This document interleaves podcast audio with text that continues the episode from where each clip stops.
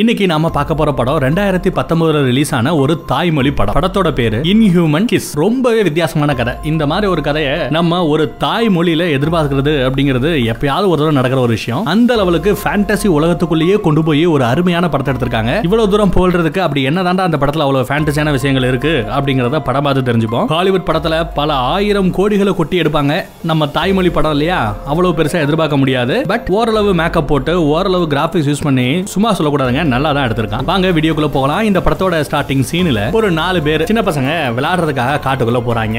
அங்க ஒரு பால் அடைஞ்ச பங்களா இருக்கு. அங்க பேய் இருக்கு அங்க போக கூடாதுன்னு ஊர்க்காரங்க எல்லாம் சொல்லிருப்பாங்க அதையும் தாண்டி இங்க தான் வந்து விளையாடுவோம்னு அடம் பிடிச்ச நாலு பேர் வந்திருக்கானுங்க. அதுல ஒருத்தி ஹீரோயின் ஒருத்த நம்ம ஹீரோ அப்புறம் மீதி ரெண்டு பேரு நம்ம ஹீரோயினோட பாய் ஃப்ரெண்டு இன்னொருத்தி கேர்ள் ஃப்ரெண்ட் இவங்க நாலு பேரும் போய் விளாடுறாங்க கண்ணாம்பூச்சி ரேரே தான். அதுல ஹீரோவும் ஹீரோயினும் மட்டும் வாங்க நம்ம மேல போய் ஒளிஞ்சுக்கலாம் அப்படின்னு சொல்லிட்டு அந்த பங்களாக்கு மேல ஏறி போய் ஒளிஞ்சுக்கிறாங்க. இவன் பயப்படுறான். பயப்படாத. இந்த இதை கையில வச்சுக்கோ பயமெல்லாம் போயிடும் அப்படின்னு என்னத்தையோ கையில கொடுத்துட்டு மாடிக்கு கூட்டிட்டு போறா ஒளிஞ்சுக்கிறாங்க. அங்கதாங்க நம்ம ஹீரோயின் ஒளிஞ்சுகிட்டு இருக்கும்போது ஒரு பெட்டியை பாக்குறா. அந்த பெட்டி திறந்து கிடக்கு. பெட்டிக்குள்ள என்ன இருக்குமோ அப்படின்னு அவ போய் ஆவலை பார்த்தா டப்புன்னு அவளுக்கு பின்னாடி இருந்து ஏதோ ஒண்ணு வருது. அவ பக்கத்துல நெருங்குது என்னமோ பண்ணுது டப்புன்னு கட் பண்ணிடுறாங்க. அங்க கட் பண்ணா இப்போ நம்ம ஹீரோயின் ஒரு கல்யாணம் ஆகிற வயசுல இருக்கா. காலையில எந்திரிக்கும் போது அவளோட பெட்ல மட்டும் கொஞ்சம் ரத்தம் தெரியுது. ஆயா கிளம்பிக்கிட்டு இருக்கா? வேலை பாக்குறதுக்காக போறா போல. போகும்போது நம்ம ஹீரோயினோட சின்ன வயசு ஃப்ரெண்டு ஒருத்தர் இருப்பான்ல அவனை காமிக்கிறாங்க. நல்லா வளர்ந்து எவ்வளவு பெரிய எருமாடாயிட்டான் பாருங்க. இவங்க ரெண்டு பேருமே ஒரே இடத்துல வேலை பார்க்குற மாதிரி தெரியுதுங்க. ஒரே இடத்த நோக்கி தான் போயிட்டு இருக்காங்க ஜாலியா விளையாண்டுகிட்டு சந்தோஷமா ஒரு வாழ்க்கையை நடத்திக்கிட்டு இருக்காங்க. எங்க வேலை பார்க்கறாங்க அப்படின்னு பாத்தீங்கன்னா இதுதான் அவங்க ஊரோட ஹாஸ்பிட்டல் இந்த ஹாஸ்பிட்டல்ல நர்ஸா ஹீரோயினும் டாக்டரா ஹீரோயினோட ஃப்ரெண்டு வேலை பார்க்கறான். ஆனா அவனுக்கு ராணுவத்துல சேர்ந்து எதிரிகளை சும்மா டப்ப டப்ப டப்பன்னு சுட்டு தள்ளுறதான் பிடிக்குமா? அது சம்பந்தமா எல்லாம் பேசிட்டு இருக்கான். டேட்டிங் போலாமா அப்படின்னு கூப்பிடுறான். ஏன்னா இந்த ஹாஸ்பிட்டல்ல பேஷண்ட் யாருமே இல்ல. நம்ம மட்டும் இருந்து என்ன பண்ண போறோம்? வா வெளியே போலான்னு கூட்டிட்டு இருக்கும்போதே நம்ம ஹீரோயின் இல்ல. நம்மளோட தேவை யாருக்காவது தேவைப்படும் பேசிக்கிட்டு இருக்கும்போதே ஒரு அழுகுறல் சத்தம். யாரா அப்படின்னு பார்த்தா ஒரு பையன் கீழே விழுந்து பிங்கான் குத்தி கிடக்கும். நல்ல வேலை நம்ம ஹீரோயின் சொன்னது சரிதாங்க. அவங்க இருக்க போய் தான் அவனுக்கு முதலுதவி எல்லாம் கொடுக்க முடிஞ்சது. அப்புறம் சின்ன வயசுல ஹீரோயினோட ஃப்ரெண்டு ஒருத்தி அந்த விளையாட்டு விளையாண்டுட்டு இருப்பா பாத்தீங்களா அவ இப்ப கையில கை குழந்தையோட வந்து நிக்கிறா கல்யாணம் ஆகி குழந்தை குட்டியெல்லாம் ஆயிடுச்சு போல. அவன் நம்ம ஹீரோயினை பார்த்து ஏன் அந்த டாக்டர் பையன் நல்ல பையனா தானே இருக்கான்? நீங்களும் அவனும் ரொம்ப நாளா ஃப்ரெண்டா தானே இருக்கீங்க. அவனை ஏன் நீ கல்யாணம் பண்ணிக்க கூடாது? வசதியான பையன் கூட. என்ன சட்டுப்பட்டுன்னு மேட்ரை முடிங்க. என்ஜாய் பண்ணுங்க. கல்யாணம் பண்ணுங்க. அப்படின்னு ஒரு அட்வைஸை போட்டுக்கிட்டு இருக்கா. அடி போடி. அப்படின்னு அவளை போக சொல்லிட்டு நம்ம ஹீரோயின் எப்பவும் போல வந்து படுக்கிறாங்க. ஏதோ ஏகப்பட்ட கடன் வந்து வித்தியாசமா அவங்களுக்கு வருது. அடுத்த நாள் காலையில முழிச்சு பார்த்தா அவங்க பெட் ஃபுல்லா ரத்தம். அவங்க நெஞ்சுக்கு பக்கத்துல வலி தெரியுது. ஓப்பன் பண்ணி பார்த்தா அங்கேயும் ரத்தம். ஹாஸ்பிட்டலுக்கு போய் வேலை பார்த்துக்கிட்டு இருக்கா? ரொம்ப டயர்டா இருக்காளே அப்படின்னு நம்ம டாக்டர் தான் தண்ணி ஊத்தி இந்தா குடி அப்படின்னு கொடுக்குறான் அவளும் கொஞ்சம் தண்ணியை குடிச்சிட்டு அந்த டம்ளரை அங்கேயே வைக்கிறா. அவ தண்ணி குடிச்சதுக்கு அப்புறம் தண்ணியோட கலர் பாருங்க. அப்படியே லைட்டா மஞ்சள் கலர் அப்படியே வித்தியாசமா மாறுது பாருங்க. இவளுக்கு ஏதோ ஒரு பிரச்சனை இருக்கு. அது இந்த தண்ணி மூலமா பரவுது அப்படின்னு நினைக்கிறேன். இவ குடிச்ச அந்த எச்சி தண்ணியை வேற யாராவது குடிச்சாங்கன்னா இவளுக்கு இருக்கிற ஏதோ ஒரு பிரச்சனை அவங்களுக்கு பரவுமோ என்னவோ தெரியல பார்க்கலாம். அப்படியே பேசிட்டு இருக்கும்போது என் கூட காட்டுக்குள்ள வரையா? அப்படின்னு அந்த ஃப்ரெண்டை கூப்பிடுறான். டாக்டர் ஃப்ரெண்டும் சார் என்ன போறான். எதுக்கு வந்திருக்காங்க? என்ன பண்ண போறாங்கன்னு தெரியல. ஆனா ஃப்ரெண்டுக்காரன் பயப்படுறான். வேணா இங்க இருந்து போயிடலாம் வச்சலான்னு பேசிட்டு இருக்கும்போது எங்கேயோ ஓரத்துல தீப்பந்தம் தெரியுதுங்க. உடனே இவங்க போய் ஒளிஞ்சுக்கிறாங்க. தீப்பந்தத்தை தூக்கிட்டு வர்றது யாரு அப்படின்னா வேற யாரும் இல்ல. சின்ன வயசுல நம்ம ஹீரோயின் கூட மாடிக்கு ஒருத்தவன் போயிருப்பான்ல. வரமாட்டேன் வரமாட்டேன்னு மறந்துகிட்டே இருப்பான்ல. நம்ம படத்தோட ஹீரோ வந்தான் அவன் சின்ன வயசுல காணாம போனவன். இந்த ஊரை விட்டு குடும்பத்தோட அவங்க போயிருப்பாங்க. போனவங்க இப்ப திரும்ப வந்திருக்காங்க போல. அந்த பையனை பார்த்ததுமே ஓடி வந்து என் ஃப்ரெண்டு தானே நீ? அப்படின்னு கட்டி பிடிக்கிறா கொஞ்சம் ஓவராவே கட்டி பிடிக்கிறா அத இந்த ஃப்ரெண்டுக்காரன் பாக்குறான். ஹீரோவும் ஹீரோயினும் கட்டிப்பிடிக்கிறத இவன் பாக்குறான். கொஞ்சம் பொறாமப்படுறான் பட் அதையும் தாண்டி எப்படா வந்த மச்சான்? அப்படின்னு கேக்குறான். ஆனா திடீர்னு ஏகப்பட்ட தீப்பந்தங்களோட நிறைய பேர் வராங்க. எல்லா பேரும் வித்தியாசமா தினுசா இருக்கானுங்க. அதுலயே அந்த கூட்டத்தோட தலைமை ஒரு தாடிக்காரர் இருப்பான் பாருங்க. ஆளு பார்வையே ஒரு வித்தியாசமா இருக்குங்க. வேற ரகத்துல இருக்கேன் அந்த ஆளு. நிறைய கூண்டுகளா எடுத்துட்டு வந்திருக்கானுங்க. என்ன சொல்றானா இந்த ஏரியால ஒரு ஆவி தெரியுது. பக்கத்து ஊர்ல கூட அந்த ஆவி தான் பிரச்சனை பண்ணிட்டு இருந்தது. மொத அந்த ஊர்ல இருக்கிற கோழிகள் எல்லாத்தையும் பிடிச்சு தின்னுச்சு. அதுக்கப்புறம் வாத்துகளை பிடிச்சு தின்னது. அதுக்கப்புறம் ஆடு மாடு எருமைன்னு எல்லாத்தையும் சாப்பிட்டுட்டு அதுக்கப்புறம் அந்த கிராமத்துல இருக்கிற மக்களையுமே சாப்பிட ஆரம்பிச்சிருது. அந்த ஆவியோட நடமாட்டம் உங்க ஊர்ல இருக்கிறதா நாங்க கேள்விப்பட்டோம். அந்த ஆவியை கொடுறதுக்காக தான் நாங்க இங்க வந்திருக்கோம். எங்களுக்கு நீங்க தங்குறதுக்கு இடம் கொடுத்தா மட்டும் போதும். உங்க பிரச்சனை எல்லாத்தையுமே நாங்களே முடிச்சு கொடுக்குறோம் அப்படின்னு அந்த தாடிக்காரன் பேசுறான். அதுக்கு இந்த ஊர் பெரிய மனுஷன் நம்ம ஹீரோயினோட தகப்ப அந்த கழுத்துல டாலர் போட்டு செயினை போட்டுட்டு இருக்காரு பாத்தீங்களா அவர் தாங்க. அவர் எங்க ஊர்ல ஆவி இருக்குன்னு யாரையா உன்ட்ட சொன்னது அப்படின்னு கேட்டா நம்ம ஹீரோ தான் சொல்லிருப்பாப்ல சரி அதெல்லாம் இருக்கட்டும். அந்த ஆவியை நீ பிடிக்க முடியும். அந்த ஆவியை உன்னால கட்டுப்படுத்த முடியும் அப்படிங்கிறதுக்கு என்ன அத்தாச்சி இருக்கு அப்படின்னு கேட்டா நாலஞ்சு எலும்பு கூட்டு தலையை எடுத்து காமிக்கிறான் இதெல்லாம் நாங்க கொன்னதுதான் அப்படின்னு காமிக்கிறான் என்னத்த பேசிக்கிறாங்க அப்படிங்கிறது போக போக நாங்க ஒரு தெளிவு கிடைக்கும். ஊர்க்காரங்களும் சரி இருங்க அப்படின்னு சொல்லிடுறாங்க. இப்போ ரொம்ப வருஷத்துக்கு அப்புறம் ஹீரோ திடீர்னு வந்து நிக்கிறான் அவங்க அப்பா அம்மாவை காணோம். சம்மந்தமே இல்லாம ஒரு கூட்டத்தோட வந்து நிக்கிறான் என்னடா ஆச்சு அப்படின்னு கேட்டா நம்ம கதை நடந்துகிட்டு இருக்கிற இந்த காலகட்டம் இரண்டாம் உலக போர் நடந்துகிட்டு இருக்கிற காலகட்டம். அந்த டைம்ல நம்ம ஹீரோ அப்பா அம்மாவோட சேர்ந்து பக்கத்துல சிட்டி இருக்கும். பேங்காக் அங்க போயிருப்பாங்க. அங்க போர்ல அவங்க அப்பா அம்மா ரெண்டு பேருமே செத்து போயிட்டாங்களாம். அதுக்கப்புறம் அனாதை ஆயிடுறான். இந்த கூட்டத்து கூட சேர்ந்து அப்படியே அங்கே இங்கேயும் போயிட்டு இருந்திருக்கான் வந்திருக்கான். கடைசியா தன்னோட சொந்த ஊர் ஞாபகத்துக்கு வர இங்க வரணும் அப்படிங்கிறதுக்காக இந்த கூட்டத்துக்கிட்ட அங்க ஆவி இருக்கு ஆவிகள் நடமாட்டம் இருக்கு அப்படின்னு போய் சொல்லி இங்க கூட்டு வந்திருக்காங்க. அதெல்லாம் இங்க நம்ம ஹீரோயின் கிட்ட சொல்லிக்கிட்டு இருக்காப்ல ஹீரோ ஹீரோக்கு தேவையான சாப்பாடுல இருந்து எல்லா விஷயத்தையும் செஞ்சு கொடுக்கறது நம்ம ஹீரோயின் அவனுக்கு தேவையான ட்ரெஸ் எல்லாத்தையும் கொடுக்கறது நம்ம டாக்டர் ஃப்ரெண்ட் உனக்கு எனக்கும் கிட்டத்தட்ட ஒரே சைஸ் தான் இந்த ட்ரெஸ் அப்படின்னு ட்ரெஸ் எல்லாம் கொடுக்குறாங்க. அப்ப ஊர் பெரியவங்க வந்து விசாரிக்கிறாங்க அவன் அந்த உண்மையை சொல்லிடுறான் ஆமா இங்க வரதுக்காக வேற வழி இல்லாம போய் சொல்லிட்டேன். அப்பதான் அவங்க என்ன விடுவாங்க. அப்படின்னு அவங்க பேசிட்டு இருக்கிற அதே சமயம் அவங்க பேசிட்டுமேனு வெளியே வந்திருப்பாங்க ஹீரோயினும் டாக்டர் ஃப்ரெண்ட் ஃப்ரெண்டும் அப்ப ஹீரோயினுக்கு நெஞ்சு வலிக்க ஆரம்பிக்குது ஒரு மாதிரியா பிஹேவ் பண்றாங்க. நான் அப்புறம் பாக்குறேன் அப்படின்னு அவ தெரிச்சு ஓடுறான் இவன் முழிக்கிறான் என்ன ஜாலியா கூட பேசிட்டு வந்தவ திடீர்னு இப்படி வித்தியாசம் பிஹேவ் பண்றாளே? அப்படின்னு அந்த டாக்டர் ஃப்ரெண்டும் முழிக்கிறான் அந்த பக்கத்துல ஆவிகளோட நடமாட்டத்தை அடக்க வந்த நம்ம குரூப் ஏதோ பூஜை பண்ணிக்கிட்டு இருக்கும்போது எங்கேயோ தூரத்துல ஒரு சத்தம். அப்படியே தாடி திரும்பி பார்க்கும். அன்னைக்கு நைட்டு என்னாச்சுன்னு தெரியல. அடுத்த நாள் காலையில நம்ம ஹீரோயின் எப்பவும் போல காலையில முழிக்கிறாங்க. இந்த தடவை பார்த்தா ஏகப்பட்ட ரத்தமா இருக்கு. அவளோட நெஞ்சுக்கு மேல ஏகப்பட்ட காயமா இருக்கு. அதே சமயம் ஊர் மக்கள் ஏதோ ஆர்வமா வேடிக்கை பார்த்துட்டு இருக்காங்க. என்னடா பாக்குறாங்க? ஒத்து ஒத்துன்னு நம்மளும் பார்த்தா அங்க ஒரு மாட்டை கடிச்சு கொன்னு இருக்கு ஏதோ ஒரு மிருகம். ஹீரோ ஹீரோயின் அதை பார்த்துட்டு என்ன இவ்வளவு கொடுமையா இருக்கே சேச்சே அப்படின்னு பேசிட்டு சரி நம்ம ஃப்ரெண்டு டாக்டர் எங்க அவன? அவனை காணாமே அப்படின்னு இருந்தா அவனை தேடி போனா அவன் கையில துப்பாக்கி வச்சுக்கிட்டு அந்த கூட்டத்தோட சேர்ந்து நானும் வேட்டைக்கு போறேன் அப்படின்னு துப்பாக்கி பயிற்சி எடுத்துக்கிட்டு இருக்கான். இங்க தானே அவனுக்கு வேலை வாடா போலாம் அப்படின்னு ஹீரோ கூப்பிட இவரு முடியாதுங்கிறார். விட்டா நான் எங்க வேணா போறேன் உனக்கு என்ன? அப்படின்னு கேக்குறாரு. இவங்க கூட சேர்ந்து நானும் அந்த பேய் ஓட்ட போறேன் அந்த ஆவியை ஓட்ட போறேன் அப்படிங்கிற உடனே நம்ம ஹீரோ அவன் காதுக்கு பக்கத்துல போய் ரகசியமா டேய் இந்த கூட்டத்தோட பல மாசமா நான் சுத்திக்கிட்டு இருந்தேன். இவங்க சொல்ற மாதிரி ஒரு ஆவியை கூட நான் பார்த்தது இல்ல ஆனா இவங்க போற இடத்துல ஃபுல்லா வெறும் புடமா கிடக்கு. இவங்கள நம்பாத அப்படின்னு அவன் பேசுறாங்க. பட் அந்த ஆளு அந்த டாக்டர் ஃப்ரெண்டு நம்புற மாதிரி தெரியல. ஹீரோ ஹீரோயின் வீட்டு பக்கம் வந்துடுறாங்க. அங்க வச்சு ஹீரோயின் ஹீரோ கிட்ட உனக்கு இந்த ஆவிகள் மேல எல்லாம் நம்பிக்கை இல்லையான்னு கேட்க இவன் இல்ல இல்ல எனக்கு சயின்ஸ் மூலிகை மூலிகை மருத்துவம் இந்த மாதிரி விஷயங்கள தான் ஆர்வம் உண்டு. எல்லாத்துக்கும் ப்ரூஃப் வேணும்ல அப்படின்னு கேட்கறான் அடுத்த நாள் ஆவிகளை ஓட்டுறதுக்காக வேட்டையாடுறதுக்காக நம்ம கூட்டம் கையில தீப்பந்தத்தோட சுத்திக்கிட்டு இருக்கு. ஹீரோயின் அன்னைக்கு நைட்டும் வித்தியாசமா பிஹேவ் பண்றா அவன் நெஞ்சுக்கு மேல நிறைய காயமா உருவாகுது. ஏகப்பட்ட காட்சிகள் அவன் முன்னாடி வந்து வந்து போகுது. ஒரு கட்டத்துல அவன் மூஞ்சி ஃபுல்லா அந்த இன்ஃபெக்ஷன் பரவற மாதிரி தெரியுது. ஆ அப்படின்னு ஒரு சத்தம். எங்கேயோ யாரோ ஒரு பொண்ணு கத்துறா அப்படிங்கிற விஷயம் மட்டும் நம்ம தாடிக்காரனுக்கு கேக்குது. பட் யாரு என்னன்னு தெரியலங்க. அப்படியே மறுபடியும் நம்ம ஹீரோயினுக்கு என்ன ஆச்சுன்னு வந்து பார்த்தா அவளோட தலை இல்லாத அந்த முண்டை மட்டும் கிடக்கு. தலை தனியா அந்த பக்கத்துல நிக்குது. அப்படியே அங்க கன் பண்றோம். பக்கத்து வீட்டுல தூங்கிக்கிட்டு இருந்த அந்த குழந்தைய காணமாங்க. ஏதோ ஒரு ஆவி தூக்கிட்டு போயிடுச்சு அப்படின்னு அம்மா காரி கத்துறா. வானத்துல பார்த்தா சரு சருன்னு இங்கிட்டு அங்கிட்டு ஏதோ ஒரு கலர்ல பறந்துகிட்டு இருக்கு. குழந்தையும் இந்த பக்கம் அந்த பக்கம் தூக்கிட்டு போகுது போலங்க. குழந்தையோட அம்மா சுடாதீங்க என் குழந்தை மேல பட்டுரும் அப்படின்னு சொன்னா கூட தாடி அதெல்லாம் கேட்காம இஷ்டத்துக்கு சுட்டி தள்ளிக்கிட்டு இருக்கான். ஊர் பெரியவர் வந்துடுறாரு. என்ன நடக்குது? அப்படின்னு உங்களை பாக்குறதுக்குள்ள அந்த குழந்தைய தூக்குன அந்த ஆவி அது ஓடி போயிடுதுங்க. பயந்துகிட்டு அந்த குழந்தையும் தூக்கி எரிஞ்சிட்டு போயிடுது. நல்ல வேலை கீழ இருந்த ஒரு மனுஷன் அதை பிடிச்சிடறான். இவங்களுக்கு குழந்தை உசுரோட வந்து சேர்ந்துருதுங்க. அதே சமயம் அந்த பக்கத்துல மூலிகை விவசாயம் பண்றதுக்காக நம்ம ஹீரோ விவசாய வேலைய சகதிகள் எல்லாத்தையும் ரெடி பண்ணிக்கிட்டு இருப்பான். நிலத்தை ரெடி பண்ணிக்கிட்டு இருப்பான். அப்ப இந்த ஆவியை பார்த்து இவன் பின்னோக்கி ஓடுறான். அந்த ஆவியை ஃபாலோ பண்ணி ஓடி ஒரு வீட்டுக்குள்ள போகுது. யார் வீட்டுக்குள்ள? நம்ம ஹீரோனோட வீட்டுக்குள்ள போகுது.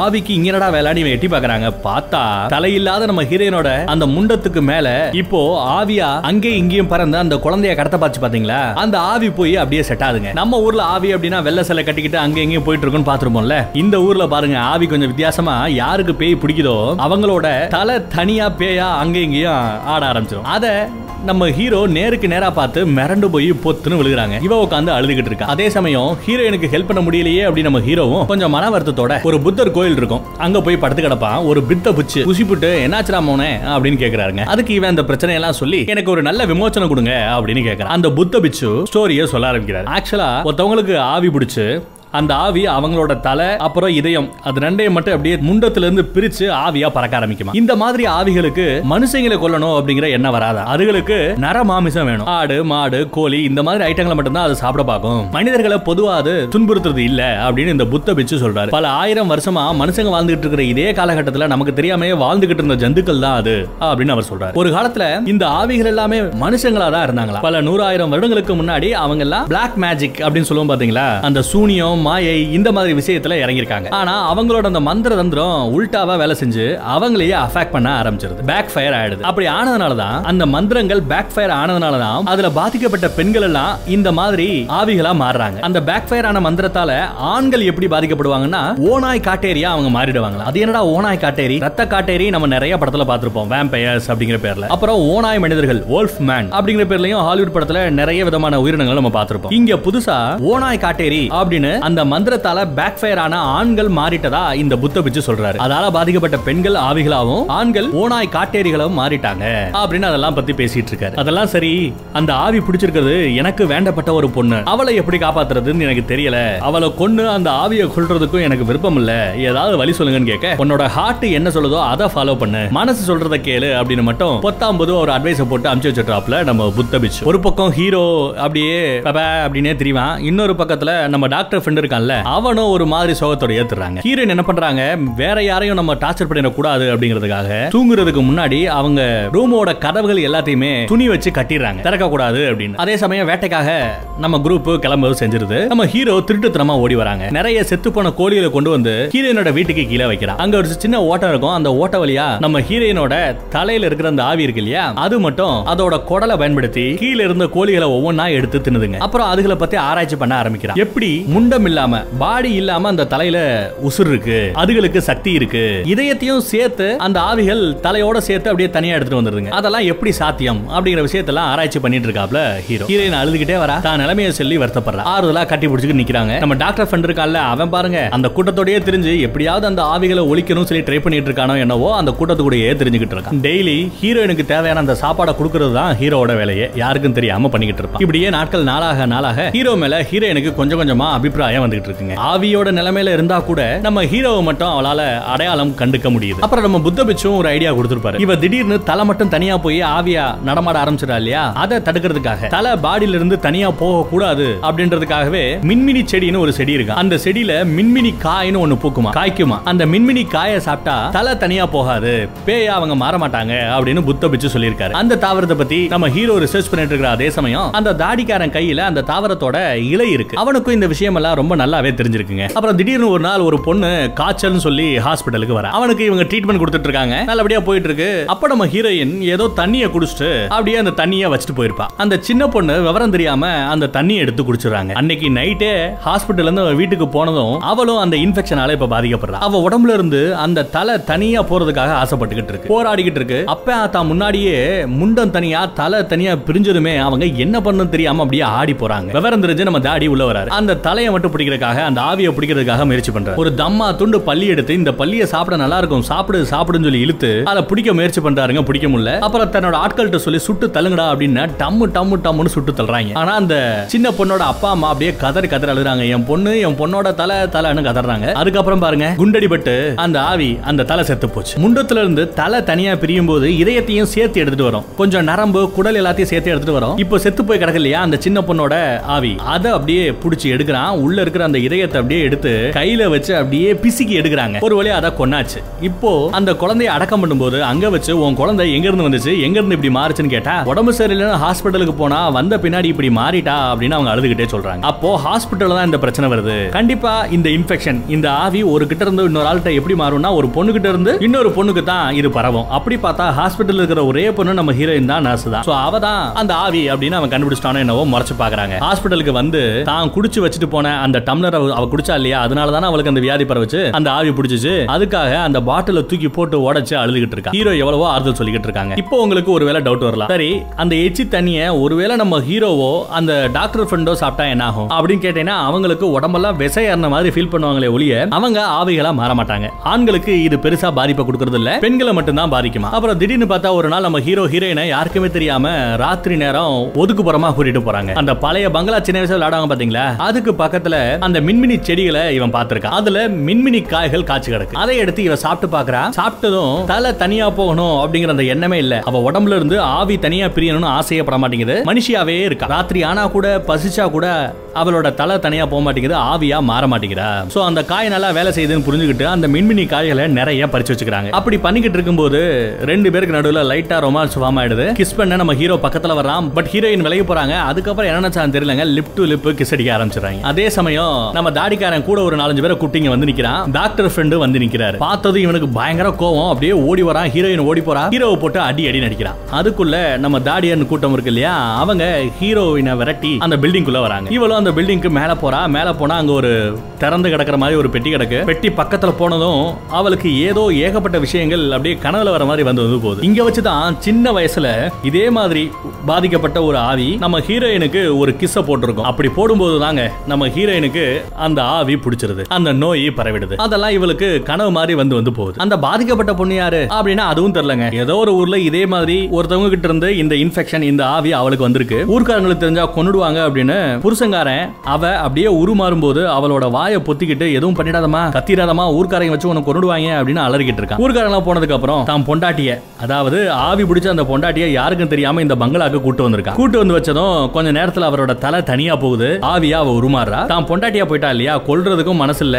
விட்டுட்டு போறதுக்கும் மனசு இல்ல ஏன்னா வெளியே போய் எல்லாரையும் கொல்ல ஆரம்பிச்சிடான்னு பயந்துகிட்டு ஒரு பெட்டியில அந்த தலையை மட்டும் போட்டு மூடி இரும்பால போட்டு சங்கிலியா போட்டு பிணைச்சு வச்சிருப்பான். அப்படியே பல வருஷங்கள் ஆயிடுது. அப்புறம் ஒரு நாள் நம்ம ஹீரோயின் சின்ன வயசுல இந்த ஏரியா பக்கம் வரும்போது பெட்டி திறந்து கிடக்கு. அந்த ஆவி ஒரு முத்தத்தை போட இன்ஃபெக்ஷன் இவளுக்கு பரவி இவளோட தலை தனியா போய் நிறைய பிரச்சனைகளை பண்ணிருக்குங்க. இந்த கதையெல்லாம் இப்பதான் நமக்கு தெரிய வருது. இப்போ நம்ம தாடி கரெக்டா உள்ள வரா உள்ள வந்து பார்த்தா முண்டை மட்டும் தான் கிடக்கு. ஹீரோயினோட தலையா காணும். அவங்க அடியாட்களை ஒத்தவனை அப்படியே அலாக்கா தூக்கி வெளியே வச்சு சத்தம் இல்லாம தூக்குல மாட்டி தொங்க விடுற மாதிரி தொங்க விட்டு அவனை சாகடிக்குது. அதுக்கப்புறம் இன்னொருத்தவன் அவனை பிடிச்சி தர தர தரன்னு இழுத்துட்டு போய் வாய்க்குள்ளேயே குடல் குந்தாணி எல்லாத்தையும் விட்டு அவனை சாகடிக்குது. ஆனா தாடி விடுற மாதிரி தெரியலங்க. அந்த தலையை சுடுறதுக்காக துப்பாக்கி எடுத்து சுடுறா மிஸ் ஆயிடுது. மறுபடியும் குறிவாக்கும் போது நம்ம டாக்டர் ஃப்ரெண்ட் இருக்கான்ல அவன் ஓடி வந்து அவளை எதுவும் பண்ணிடாதீங்க அப்படின்னு தடுக்கிறாங்க. கோவத்துல அவன் அப்படியே தூக்கி வீசிட்டு தாடி கொஞ்சம் ஓவரா கர்ஜிக்கிறான் அப்படியே வெறி பிடிச்ச மாதிரி பிஹேவ் பண்றான் அதே சமயம் அடி வாங்கின நம்ம ஹீரோ ஹீரோயினோட ஆவியை காப்பாத்தணுமே சொல்லிட்டு கையில ஒரு விளக்க பிடிச்சிட்டு ஓடி வராங்க. ஓடி வந்து பார்த்தா வானத்துல நம்ம ஹீரோயினோட தலை அங்கே இங்கேயும் பறந்துகிட்டு இருக்கு. பின்னாடியே ஒரு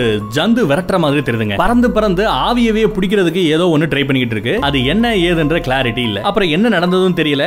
டப்புன்னு நம்ம ஹீரோயினோட தலை முண்டத்தோட சேர்ந்துக்குது. ஹீரோ வந்து வந்து பார்த்துட்டு ஒன்றும் பிரச்சனை நான் அவனை பார்த்துக்கிறேன் அப்படின்னு யாருக்குமே தெரியாம கூட்டிட்டு வராங்க. கரெக்டா அவங்க உள்ள வர ஊர்க்காரங்களுக்கு ஏதோ ஒரு நியூஸ் கிடைச்சிருக்கு. ஊர்க்காரங்க ஏதோ ஒரு கெட்ட செய்தி கேட்டு அப்படியே தெரிச்சு ஓடுறாங்க. இவங்க அந்நேரம் பார்த்து தான் வீட்டுக்குள்ள வராங்க. அந்த மின்மினி காய்கள் இருக்கு இல்லையா அதை பத்திரமா ஒரு துணியில கட்டி ஹீரோயின் அவளோட ரூம்ல ஒளி வச்சிருக்கா. ஒளியெல்லாம் வைக்கல சும்மா எல்லாரும் பாக்குற மாதிரி மேலாப்ல தான் வச்சிருக்காங்க. ஊர்க்காரங்க எதுக்குடா ஓடுனாங்க அப்படின்னு பார்த்தா அந்த வேட்டையார கூட்டம்னு ஒரு கூட்டம் இருந்துச்சுல்ல அந்த கூட்டம் மட்டும் இல்லாம அந்த கூட்டத்தோட சேர்த்து நம்ம கிராமத்துல இருக்கிற இளைஞர்கள் எல்லாம் நாங்களும் வேட்டைக்கு போறோம்னு சேர்ந்திருப்பாங்க. அவங்க எல்லாரோட குடல் குந்தாடியும் உருகப்பட்ட நிலைமையில ரொம்ப கொடூரமா செத்து போய் கிடக்காங்க. அப்பன்னு பார்த்து நம்ம தாடி அந்த டாக்டர் ஃப்ரெண்ட அப்படியே தூக்கிட்டு வராங்க மயக்கம் அடைந்து கிடக்கா. இவனோட வாயிலையும் செமையா ஒரு கீரல் இருக்கு ஒரு பெரிய கீரல் இருக்கு. அடிபட்டு கிடக்கா. என்ன இளவுதாயா நடந்ததுன்னு எல்லாரும் விசாரிக்கிறாங்க. நடந்ததா அவன் சொல்றான். அந்த ஆவியை நாங்க புடிச்சிட்டோம் நினைச்சேன் பட் அது ரொம்ப மோசமானதா இருந்தது. பாருங்க ஏன் வாயவே கிழிச்சிருச்சு. நம்ம ஆட்கள்ல நிறைய பேரை கொன்னு கூச்சிருச்சு அப்படிங்கிறான் அவன். அப்புறம் அவன் நடந்ததை சொல்லிட்டானா என்னன்னு தெரியலங்க. ஊர்க்காரங்க எல்லாம் ஒன்னா சேர்ந்து வராங்க. நம்ம ஹீரோயின் தங்கி இருக்கிற அந்த வீட்டுக்கு ஓடி வராங்க. ஹீரோயினை கொல்றதுக்காக வராங்க. அதுக்குள்ள இந்த ஊரு பெரிய மனுஷன் ஹீரோயினோட அப்ப முன்னாடி போய் நின்னு துப்பாக்கியை வச்சு யாராவது என் பொண்ணை தொட்டிங்க கொன்னுடுவேன் அப்படின்னு மிரட்டுறான். நீங்க சொல்றது உண்மை போய் நாங்க எப்படி தெரிஞ்சுக்கிறது? கண்மூடித்தனமா நடந்துக்காதீங்க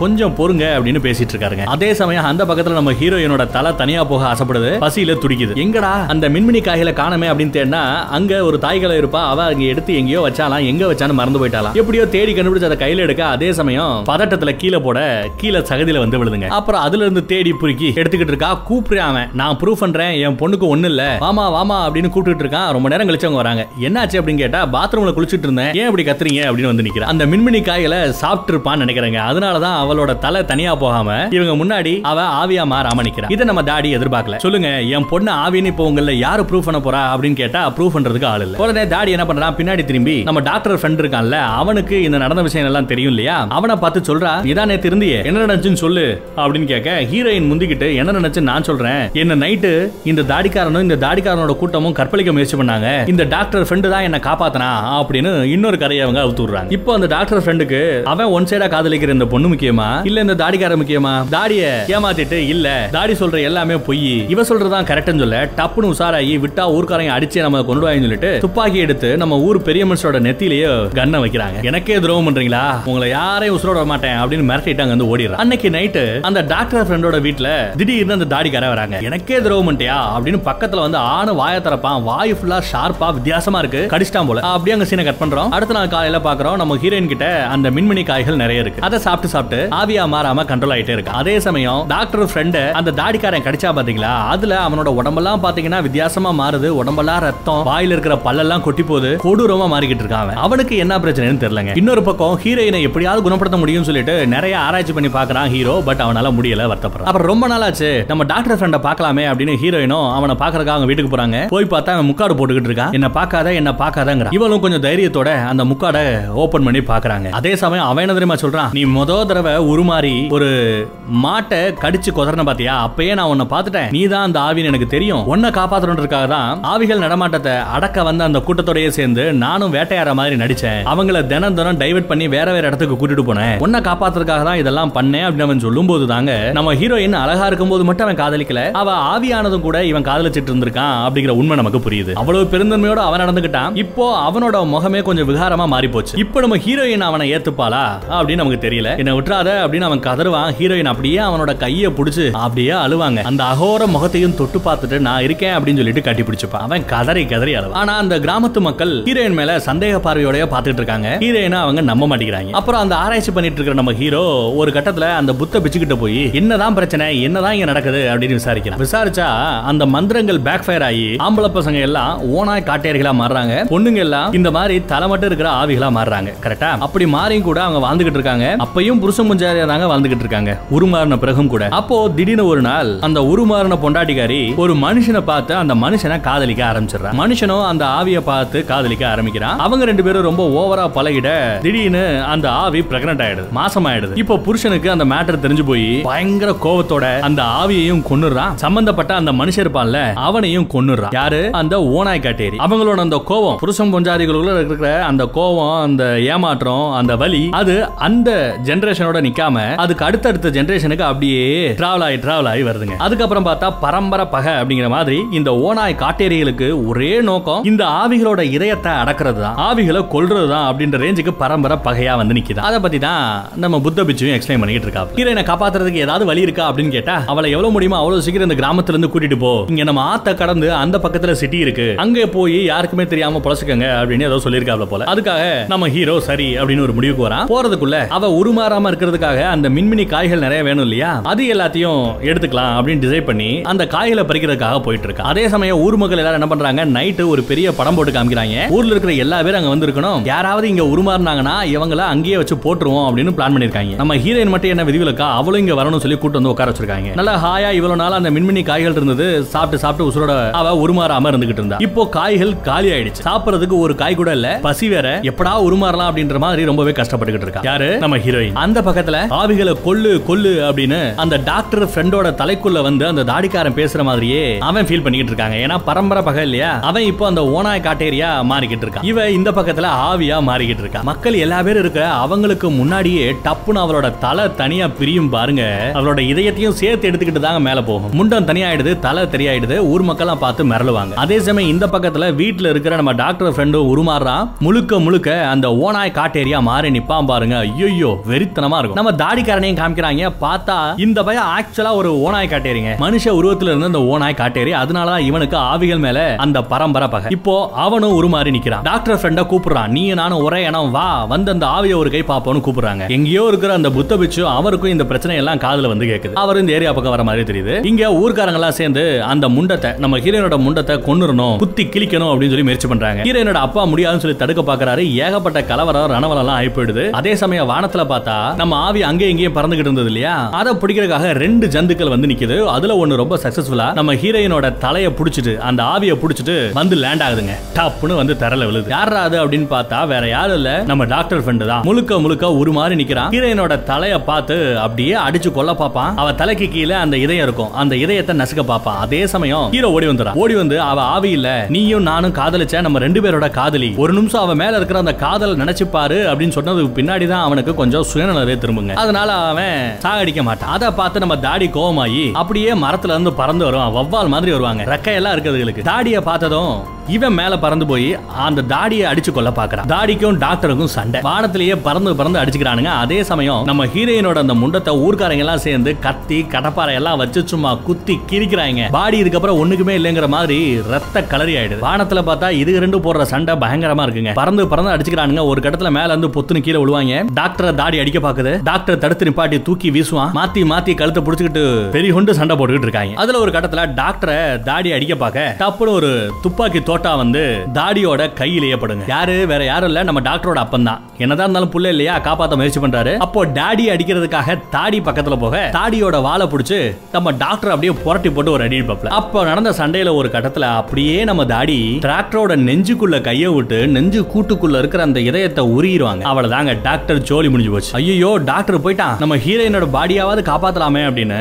ஹீரோ ஹீரோயினோட முண்டத்தை தூக்கிட்டு போயிட்டு இருப்பான். இருக்க வந்து நிக்கிறாரு நம்ம தாடிக்காரன். இப்ப தாடிக்கும் இந்த மனுஷனுக்கும் சண்டை. யார் ஜெயிப்பான்னு கிடைப்பான்னு ஆபீஸ்ல நமக்கு தெரியும். போச்சுடா ஹீரோவை கொன்னுடுவானோ அப்படின்னு நினைச்சா திடீர்னு வானத்துல இருந்து நம்ம ஹீரோயினோட ஆவி அப்படியே வருது. அவனோட கைய தாடியோட கைய புடிச்சு அப்படியே வானத்துல அனாந்து தூக்கி இழுத்துட்டு போயிட்டே இருக்குங்க. நிறைய குடலும் நரம்பு இருக்கும் பாத்தீங்களா? அது சேர்ந்து அவனோட ரெண்டு கையையும் கட்டி போடுது. அப்பையும் தாடி அடங்குற மாதிரி தெரியல. எல்லாத்தையும் எடுத்துட்டு ஹீரோயினோட நெஞ்ச பிடிச்சி கிழிக்க போவான் பாருங்க. அப்போ திடீர்னு ஒரு துப்பாக்கி தோட்டா வந்து இறங்கும். அப்படியே ஆவியை விட்டுட்டு மேல இருந்து கீழே விழ போவான். அப்போ இன்னொரு தோட்டா. யாரானா நம்ம புத்த பிச்சுதாங்க அமைதின்னு உருவான அவரே இப்போ கையில துப்பாக்கி எடுத்துட்டு வந்து சும்மா சல்லு சல்லு சல்லு சல்லுன்னு குறிபாத்து போட வானத்துல வச்சு தாடிக்கு சவப்பொட்டியை ரெடி பண்ணிட்டாப்ல. பொத்துன்னு கீழே விழும்போது செத்து போரு. அந்த ஓனாய் காட்டேரி. நம்ம தாடி செத்து போச்சு. ஹீரோ பார்த்து மிரல்றான். என்ன புத்த பிச்சுவே இப்படி இறங்கிட்டாரு? அப்படின்னு. சில நேரம் புத்த பிச்சுவா இருந்தா கூட வன்முறையை கையில் எடுக்க வேணும்னா எடுத்து தான் ஆகணும் அப்படின்னு அவரும் சொல்றாருங்க. இங்க தான் அந்த பிளாஷ்பேக் நம்ம புத்த பிச்சு உண்மையிலே யார் தெரியுமா? நம்ம ஹீரோயினுக்கு சின்ன வயசா இருக்கும்போது ஸ்டார்டிங் சீன்ல ஒரு பெட்டிக்குள்ள இருந்து ஒரு பேய் வந்து அவளுக்கு முத்தத்தை கொடுத்து அந்த நோயை அந்த ஆவியை பரப்பிட்டு போச்சு பாத்தீங்களா? அதோட புருஷன். பொண்டாட்டியை கொல்லவும் மனசு இல்ல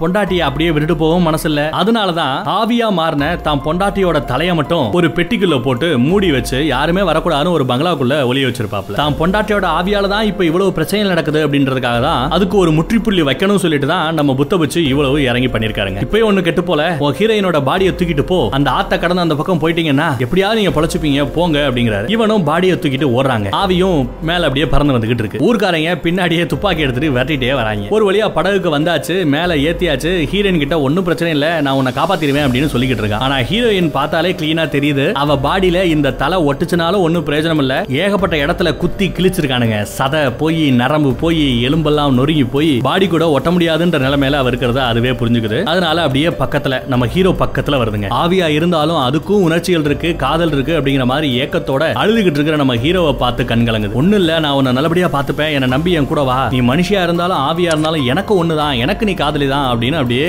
கண்ணீரை கொட்டிக்கிட்டு பாசத்தோட பேசிட்டு இருப்பாங்க. ஆனா நம்ம ஹீரோயின் பக்கத்துல வந்து அவனுக்கு ஆசை ஒரு முத்தத்தை கொடுத்துட்டு அப்படியே அந்த படகை வெட்டி விட்டுருது. படகுல தான் நம்ம ஹீரோ நிக்கிறா. நீயாவது போ எங்கேயாவது போய் நிம்மதியாரு அப்படிங்கிற மாதிரி நம்ம ஹீரோவை அனுப்பிச்சு வச்சுட்டு பிரியா விட கொடுக்கறதுக்கு தயாரா இருக்குங்க. இவனும் அழுதுகிட்டே போய்கிட்டு இருக்கான். இதோட படத்தை முடிச்சிருக்கலாம். ஆனா முடிக்காம எக்ஸ்ட்ரா சில சீனை காமிச்சு ரொம்பவே நம்ம டிஸ்டர்ப் பண்றாங்க என்ன ஆகுதுன்னா எங்கேயோ இருந்து ஒரு துப்பாக்கி தோட்டா வந்து அப்படியே நம்ம ஹீரோனோட தலையில ஒரு புல்லட்டை இறக்கும் பாருங்க. ஐயோ ரத்த கலரி ஆயிடும். அதுவும் காதலனோட கண்ணு முன்னாடி காதலி இங்க செத்து போறா. ஆவியா இருந்தாலுமே காதலனோட கண் முன்னாடி இது நடக்கும்போது இவ என்ன பேசணும்னு தெரியாம அப்படியே சல மாதிரி நிக்கிறான் ஊர்க்காரங்க தான் சுட்டு நம்ம ஹீரோயினோட ஆவிய சாடிக்கிறானுங்க. படகுல போனவன் அப்படியே இறங்கி ஹீரோயினை பாக்குறதுக்காக ஓடி வராங்க. பார்த்தா வானத்திலேயே நம்ம ஹீரோயினோட அந்த ஆவி அப்படியே கொஞ்சம் கொஞ்சமா கருகி காணாம போய்கிட்டு இருக்கு ஹீரோயினோட ஆவி ஃபைனலா இந்த பூமியை விட்டு கரைஞ்சு போகுது. பிளாஷ்பேக்ல நம்ம ஹீரோயின் எப்படி பிறந்தா எப்படி வளர்ந்தா எவ்வளவு சந்தோஷமா எல்லாரும் கூட இருந்தா எவ்வளவு அழகா இவங்க வாழ்க்கை இருந்தது அப்படிங்கிற அந்த அழகான வாழ்க்கையும் பட்டு பட்டுன்னு ஒரு பத்து சீன்ல காமிச்சு நம்ம படத்தை இந்த இடத்துல நம்ம டேரக்டா முடிக்கிறாரு. தேங்க்யூ